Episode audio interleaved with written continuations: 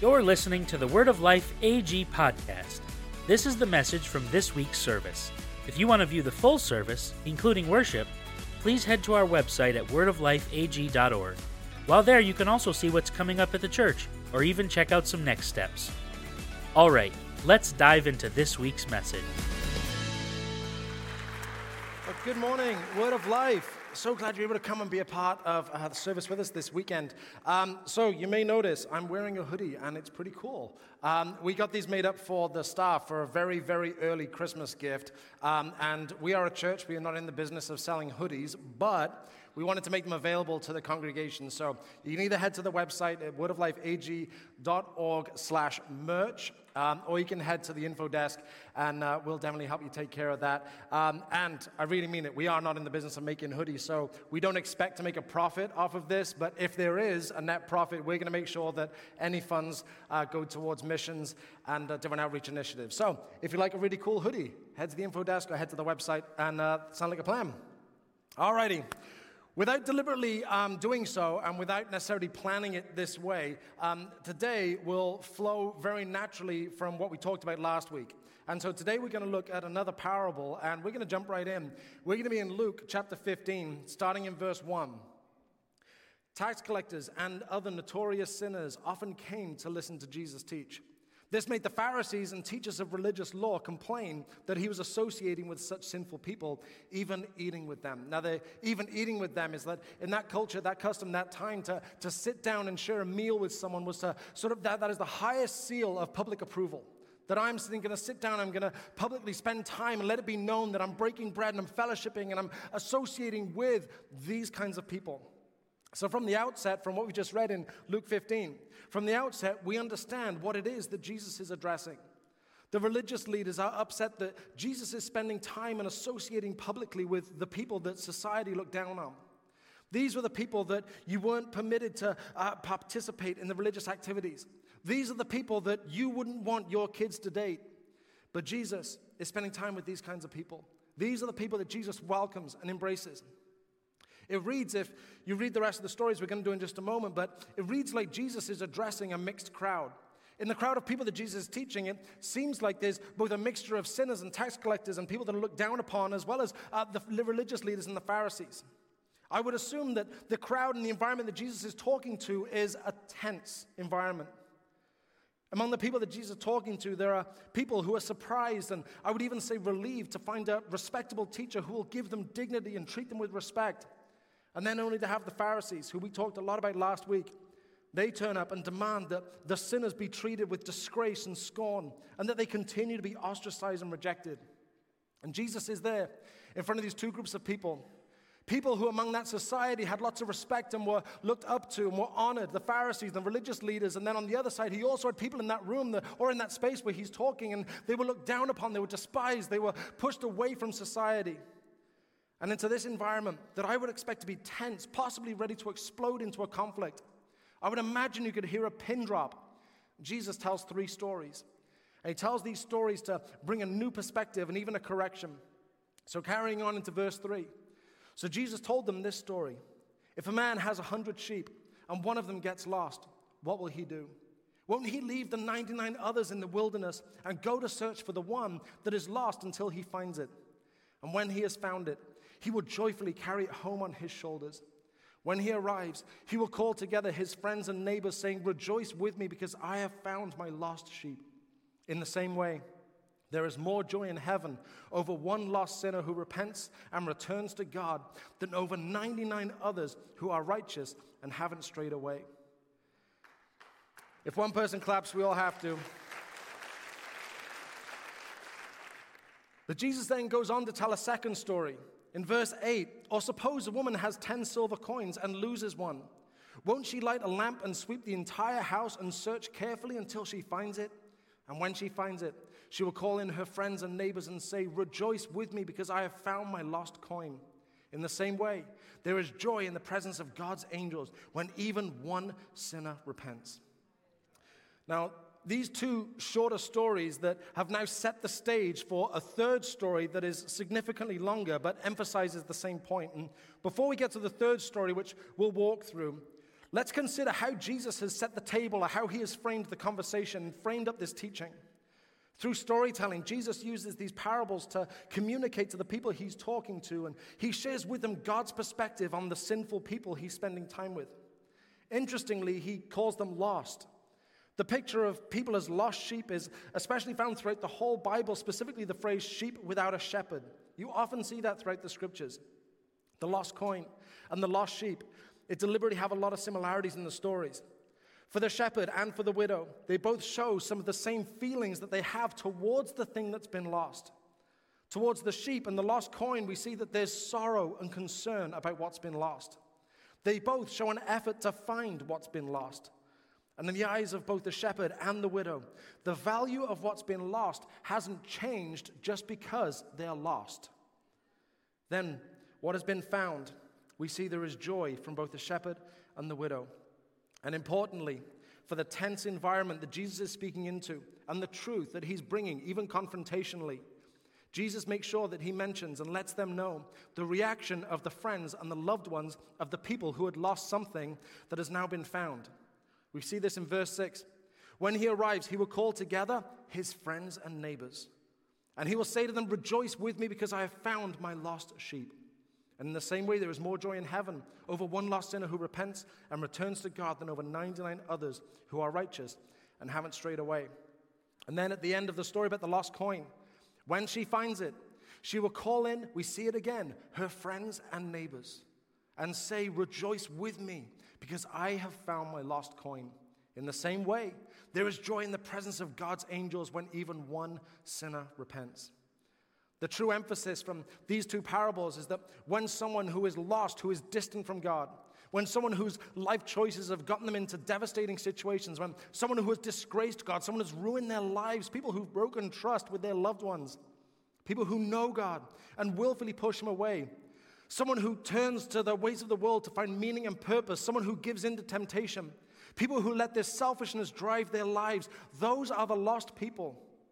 And when people go from being lost to being found, God Himself rejoices, and the citizens of heaven and the angels rejoice also.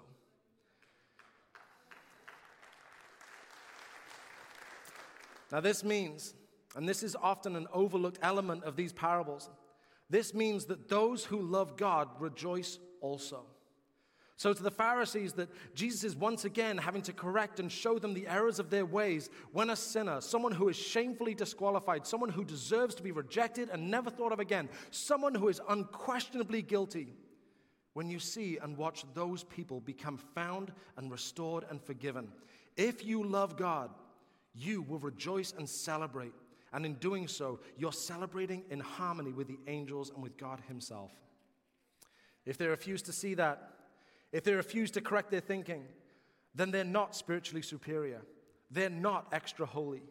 Their assumptions about being better than everyone else are wrong. Because while God Himself, the angels, and God's people are celebrating, they're on the outside upset about what's happening on the inside. In Jesus' teaching about being lost and found, there's sorrow and concern about people who are lost. God is working to bring lost people home. The value of a person doesn't change whether they're lost or not. God rejoices when someone who is lost is found, and those who love God join with heaven in celebrating. Now, the two parables about the shepherd and the widow, they, they set the stage for a much longer story, which is often called the parable of the prodigal son. As we'll see, it might be more appropriate for it to be known as the parable of the lost sons, plural. And we'll go through it and we'll stop every few verses to reflect on what we've just read. So, picking this up in Luke 15, verse 11. To illustrate the point further, Jesus told them this story. A man had two sons. The younger son told his father, I want my share of your estate now before you die. So his father agreed to divide his wealth between his sons. Now, I want to consider the severity of what has just been said. It's very literally a son going to his father and saying, Dad, I want to live as if you were dead. This is a son saying to his father, I honestly believe I'll be happier, more fulfilled, better off if you were dead. The shock and scandal of the story is that the insolence of the son is not met with the strongest rebuke from his father, but the father goes along with his son's request. To further appreciate the request the son is making, we should remember that this inheritance was not liquid money that's in a savings account. In ancient times, this meant selling the land that your family owns and giving the son the proceeds. In that time, in that culture, you would find that the oldest son would get a double portion. So if you had two sons, it would mean that the oldest son would get two thirds of the inheritance when it was time, and the younger son would get one third. Now, I want you to imagine what you would have to do to give one third of your entire net worth to your kids cashing out the 401ks, selling the house, figuring out what the total cost is, and giving away one third of it whatever vehicles, savings account, whatever it is, taking one third and giving it to the Son. That is the severity of the request of the Son. And shockingly, the Father goes along with the request. And Jesus is continuing to talk around the theme of lost and found. And at a point in the story with the younger brother, we see that this begins the son's experience of being lost. A few days later, this younger son packed all his belongings and moved to a distant land. And there he wasted all his money in wild living. About the time his money ran out, a great famine swept over the land and he began to starve. He persuaded a local farmer to hire him, and the man sent him into his fields to feed the pigs. The young man became so hungry that even the pods he was feeding the pigs looked good to him, but no one gave him anything. Now, an honest question I would put to you is that this story has been told, retold, and read countless times in the past 2,000 years. I would say millions, possibly billions of times, this story has been read and told. And has anyone ever listened to this story and heard the setup of a young man cashing in his inheritance early and heading to Vegas to live large and in charge? Would anybody think to themselves, this is going to have a happy ending? We all know instinctively that this is going to end in disaster. This is going to lead to upset. And sure enough, the money runs out and to make matters worse, a famine sweeps the land. This kid has lived it up. He flew first class for a while. He enjoyed being a big shot. Then the money ran out. The famine hit, and he was left begging a farmer to let him feed the pigs. Now, keep in mind how abhorrent pigs are to the Jewish people. And this is how he ends up alone, broke, disgraced, stuck in a pig pen, jealous of the food the pigs were eating. We come to verse 17 when he finally came to his senses.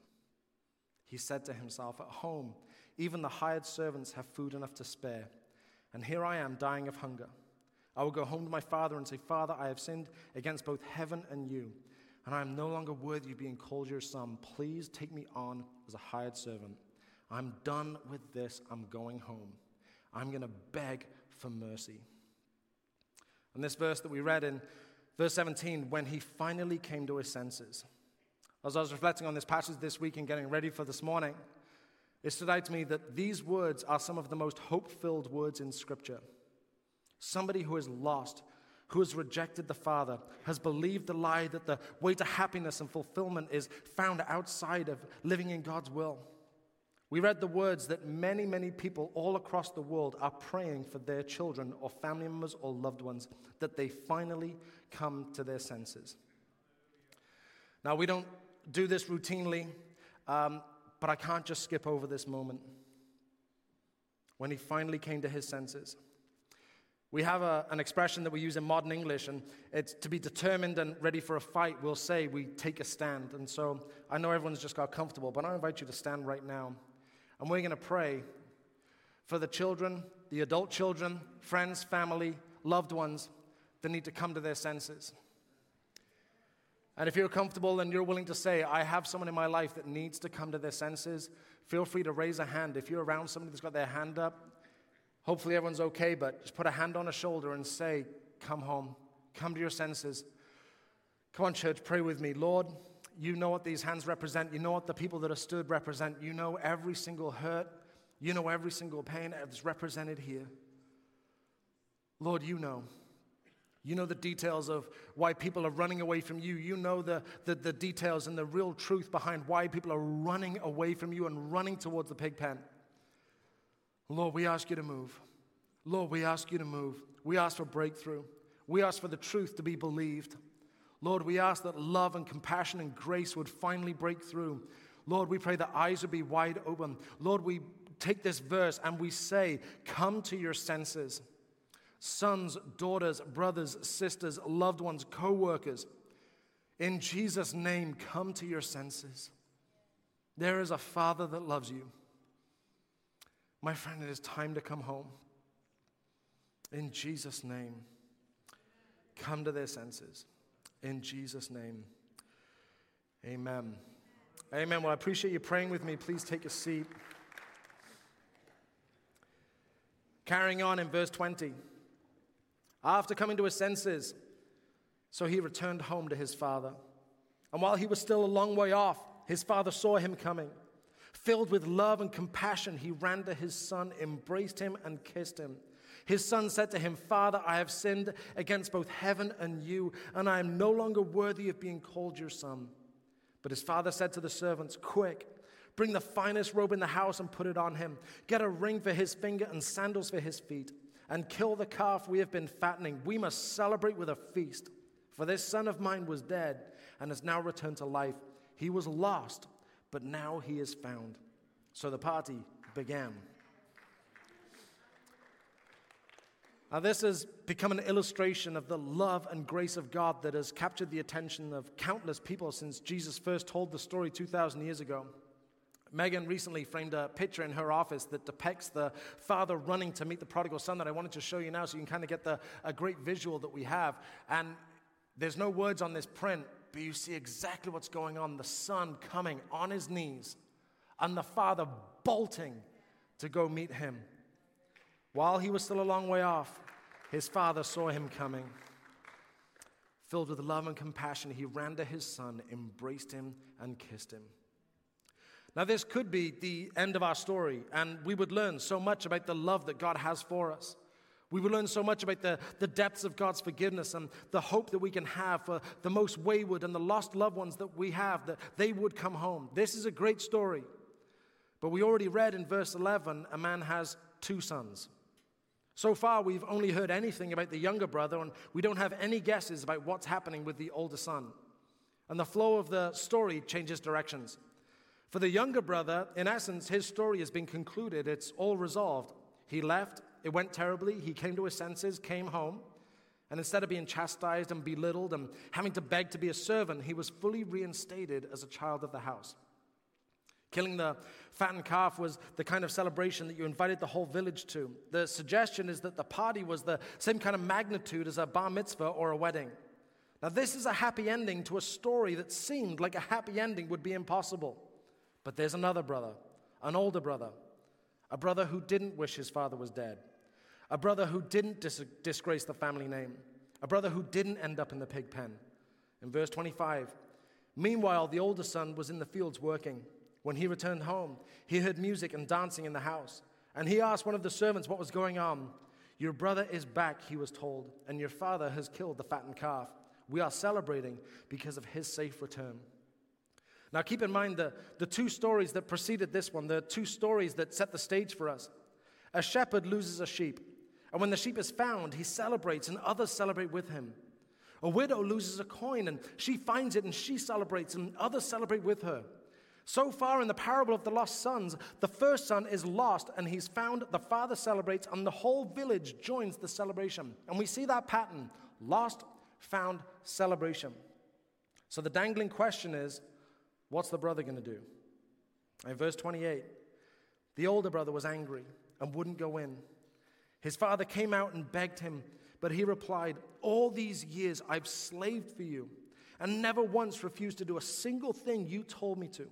And in all that time, you never gave me even one young goat for a feast with my friends. Yet when this son of yours comes back after squandering your money on prostitutes, you celebrate by killing the fattened calf. Now, of course, we're supposed to understand that the older brother is the problem. The anger at his brother returning, his disgust at what his little brother got up to in Vegas. He never did any of that stuff. He worked hard, he listened, he obeyed his father. And we should also recognize that the actions of the younger brother affected the older brother. The younger son leaving brought shame on the family. The scandal never just affects the guilty, the innocent are also wrapped up in the gossip and the jokes and the ridicule. The inheritance that the younger son received, according to the custom, would have been one third of the total wealth of the family. Now, The oldest son got double portion, so family with two sons would have meant that the oldest son received uh, two thirds and the younger one third. But because the inheritance was given prematurely, it now meant that the family wealth is fully 33% less than what it was. The land that the father would have had to sell to get money to give the younger son is now owned by someone else. The actions of the younger son didn't just affect him, but the rest of the family, including the older brother that was dragged into the drama. All of his brother's bad behavior, his sinful behavior, is contrasted with his own record as a good son. The anger we see from the older brother is not surprising. And all of it comes down to I deserve your blessing. I deserve your favor and generosity. That fattened calf should have been mine. This party should have been celebrating how amazing I am. And this is when we realize he's lost too. He doesn't look lost, in fact, he looks very found. But found people are close to the Father. And the people close to the Father celebrate when lost sons are found. Those close to the Father rejoice when wayward sons who wish the Father was dead come to their senses, return home, and take their place back in the house as a son. Found people don't become envious of the grace lost people receive, found people rejoice. Despite the list of reasons why he has earned his place in the house, we see that he's distant. But the father goes looking for him too. The father asked the older son to join the celebration. Come and be found. Don't be lost in your self righteousness and pride. Verse 31 His father said to him, Look, dear son, you have always stayed by me, and everything I have is yours. We had to celebrate this happy day, for your brother was dead and has come back to life. He was lost, but now is found. And then the story stops. The story ends right there. What happens to the older brother? The father is begging him to join the party. Does he come in or does he stay outside in defiance? It's not the father's desire that the older son be left outside, but to be left outside is to be lost. Because he's removed himself from the party, he's distancing himself from the father. What was the ending for the older brother? My friends, we don't know. But the sudden ending, the cliffhanger, it would have cut through the tension in the room that Jesus is talking to.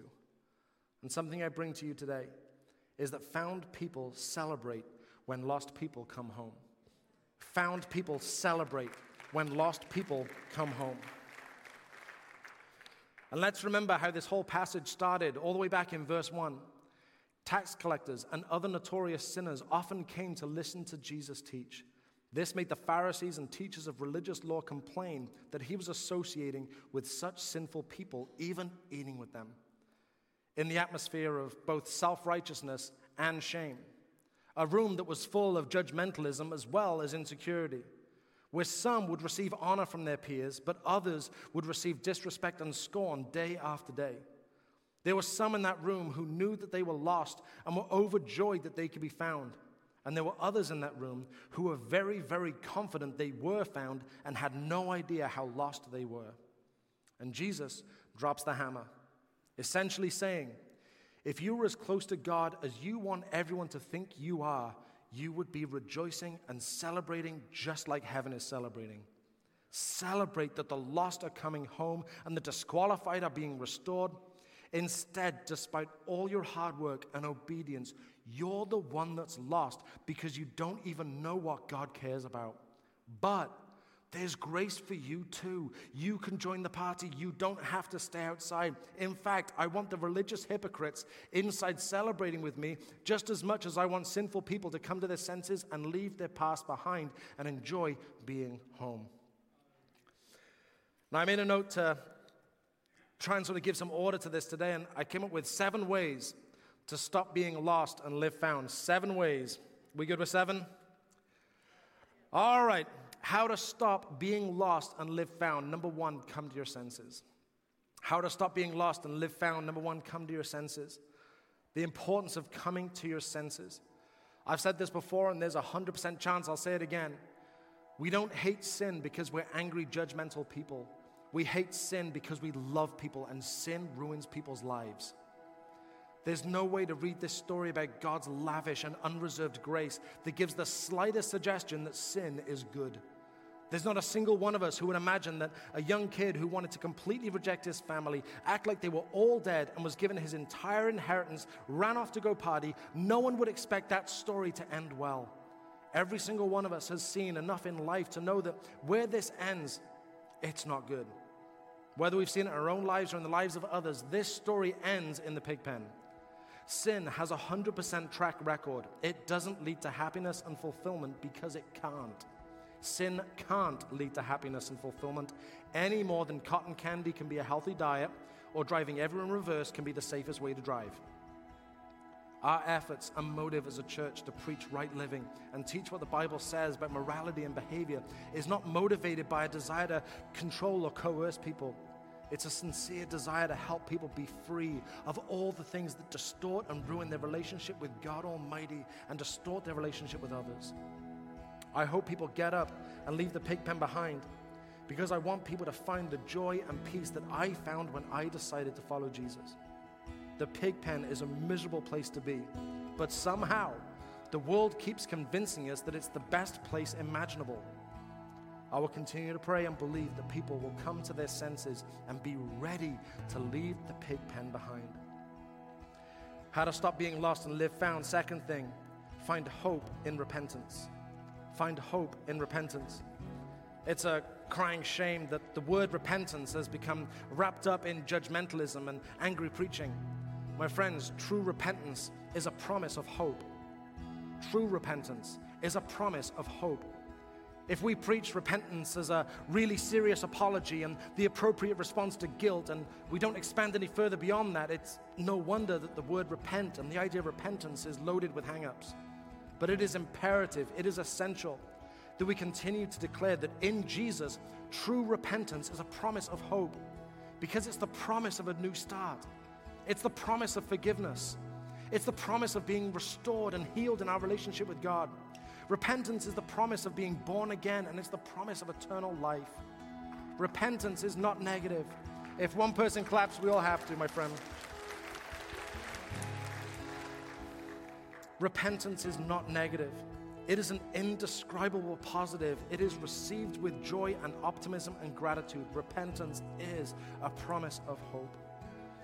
How to stop being lost and live found. Third thing, know where to go home. Know where to go home. Knowing where to go when you're done with the pig pen. In the parable, home is the father's house. In essence, it's the relationship with the father. Now, it might be overly simplified to just simply substitute the word, you know, Father's house and then just say the church. But we are certainly, as a church, called to represent the kingdom of God. The church is called to make disciples. And big brothers who are angry at the kids coming home aren't going to help anything. Back in Luke's gospel, there is more joy in heaven over one sinner who repents and returns to God. There is joy in the presence of God's angels when even one sinner repents. My hope and my prayer for years has been that high school kids and college age young adults will wake up and see all the promises of the world, all the wisdom of culture. It's not working. It's not working. And a hunger and desperation from God would awaken among young people. What I am begging God to see in my lifetime is the Bible preaching churches all across America are packed with young people finding out who Jesus is and what it means to follow him.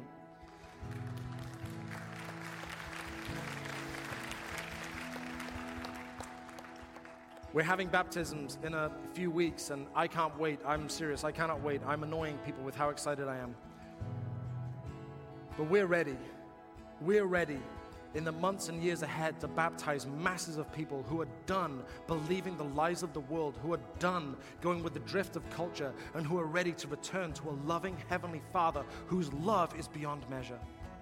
And the church should be the place where lost people find people who are overjoyed that someone has come home.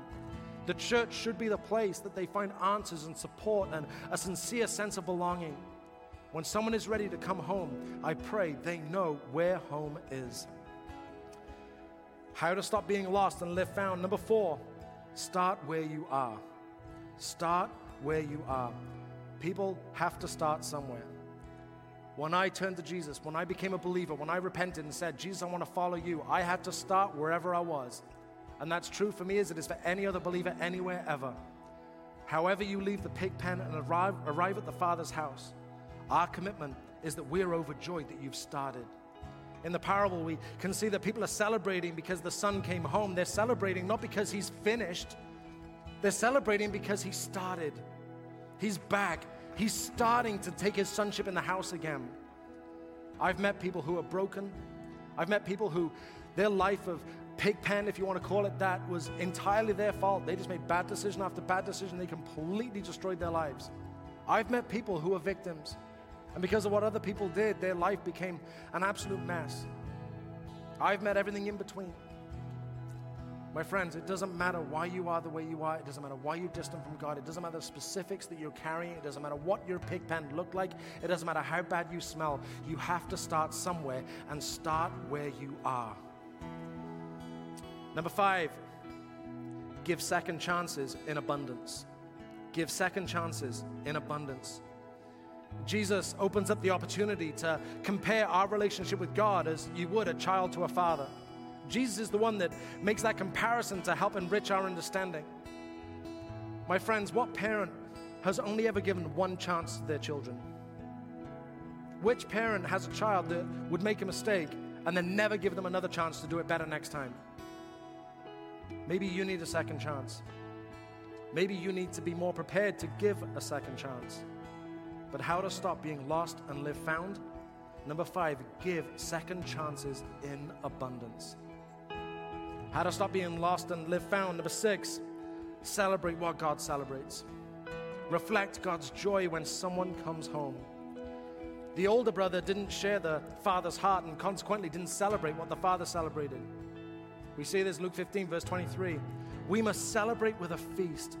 For this son of mine was dead and has now returned to life. He was lost, but now he is found. So the party began. Every step in the life of faith is worth celebrating. Someone who's asking questions and is curious about Jesus, that's something to celebrate. Someone who makes that first time decision to follow the Lord, that's worth celebrating. Someone who's baptized, we're going to celebrate. Someone who's growing and maturing in their faith and taking steps in true discipleship, that's something to celebrate. If ever I'm speaking to a new believer and they just casually mention in conversation that I was reading in my Bible the other day, my heart explodes with joy. I, I try and keep it cool. But I'm overjoyed when I hear that a new believer is digging into the Bible and hearing about who, who God is and how amazing He is. Seventh thing how to stop being lost and live found. Never visit the pig pen. Never visit the pig pen. Avoid the pig pen altogether. Uh, Christians, we typically love a dramatic testimony. The people who share that their conversion to Christianity started while they were on the run from the FBI and escaped to Bolivia and infiltrated the local village pretending to be a witch doctor, but really they were smuggling cocaine for the cartel and at the same time helping the mafia bribe boxers into throwing the big fight. And then I met Jesus. We love those stories. We love those stories. But that's not the story that I want for my kids. I don't want my kids to end up in a pig pen, jealous of the food the pigs are eating. And then, after suffering with the pigs, then they come to their senses. I don't want their story to be dramatic and full of twists and turns because those stories are filled with pain and regret. I want my kids to grow up with a strong faith and truly trusting that Jesus is who he says he is and that it is right and logical that they follow him with absolutely everything. And there are many people in this room today, and that is your story. You came to faith at a young age and you've just faithfully built your life one step at a time and you've avoided so much of the pain that others have walked into. That's what I want for my kids. It's what I want for you. It's what I want for the people that you love. It's what I want for anybody. Have a boring testimony. How to stop being lost and live found? Firstly, come to your senses. Secondly, find hope in repentance know where to go home. Start where you are. Give second chances in abundance. Celebrate what God celebrates and never visit the pig pen. If we love people, not in word only, but sincerely love people, we will want them to get out of the pig pen and into the party. The mess of people's lives doesn't stop us extending grace, but rather increases how we extend grace. I want people out of the pig pen. I want people free from the devastation of sin. I want addictions broken. I want hurt and confusion healed. I couldn't go today without sharing my favorite verse in the whole Bible from Romans 5, verse 8. But God showed his great love for us by sending Christ to die for us while we were still sinners. While we were still sinners, before we ever even tried to apologize, before we ever even tried to clean ourselves up, before we ever even tried to rebuild our lives, He died for us and accepted us so that we could live in a healed, whole, restored relationship with the Father, so that we could live free. Free from the past, free from sin, free from shame, free from the curse, true freedom. In Galatians, for you have been called to live in freedom, my brothers and sisters, but don't use your freedom to satisfy your sinful nature. Instead, use your freedom to serve one another in love. Walking with people as they find their footing and as they learn to live and think in the new life that they have. It might take time, it might take patience, it'll definitely take second chances. To do so and walk alongside people, we'll have to risk disappointment. We'll have to discern and pray for the right timing to have difficult conversations. This verse for Colossians stood out to me this week. Make allowance for each other's faults and forgive anyone who offends you. Remember, the Lord forgave you, so you must forgive others. Some people will get out of the pig pen and be ready to be done with everything, ready to leave anything and everything that hinders their relationship with God behind. But others, others will have questions. Others might not understand or agree with kingdom values and priorities. But believers waiting outside while the party is in full swing doesn't help the son comes home and the father asks the servant to get the robe and the ring and the sandals, it wouldn't have helped if the servants refused, saying, I'm not doing anything to help that ungrateful, squandering loser. Each and every one of us, we have been forgiven an unsurmountable debt. We have received grace that will take an eternity to discover. And it is a scandal and an offense to God to withhold that forgiveness and grace to others. My friends, let's take our place inside the party, celebrating that lost people are coming home. Now, in the three parables we read today, something was lost, it was found, and then there was a celebration. While things were lost, there was sorrow, concern. There was an effort to find what had been lost. And in the eyes of the shepherd, the widow, and the father, the value of what had been lost didn't change whether it was lost or not and seven thoughts about how to stop being lost and live found. Come to your senses. Find hope in repentance. Know where to go home. Start where you are. Give second chances in abundance. Celebrate what God celebrates and never visit the pig pen. And found people celebrate when lost people come home. I've got a couple of questions I put to you. If you're in the habit of writing these down and making a note, maybe give a chance to reflect on these this week and maybe talk it over with somebody you trust. But the first thing is how should we celebrate and respond when someone comes home? How should we celebrate and respond when someone comes home? And the second question how do we help people live as a restored member of the house? How do we help people live as a restored member of the house? Would you stand with me before we go back into a time of worship together? Luke 15, starting verse 22. But his father said to the servants, Quick, bring the finest robe in the house and put it on him. Get a ring for his finger and sandals for his feet, and kill the calf we have been fattening. We must celebrate with a feast. For this son of mine was dead and has now returned to life. He was lost, but now he is found. So the party began. Lord, we want to celebrate what you celebrate. Lord, we want to celebrate with the citizens of heaven, the angels, and with you yourself that lost people are coming home, lost people are being found. Lord, help us be a church where people know that if they go to their senses and they run here, they will meet the Father here. That we will help people learn how to live as a son or daughter of the house here. Lord, we expect you to move in mighty ways. We want you. We're asking you, we're pleading with you to bring lost people home. In Jesus' incredible name. Amen. Amen. Come on, everyone, spend some time in worship together.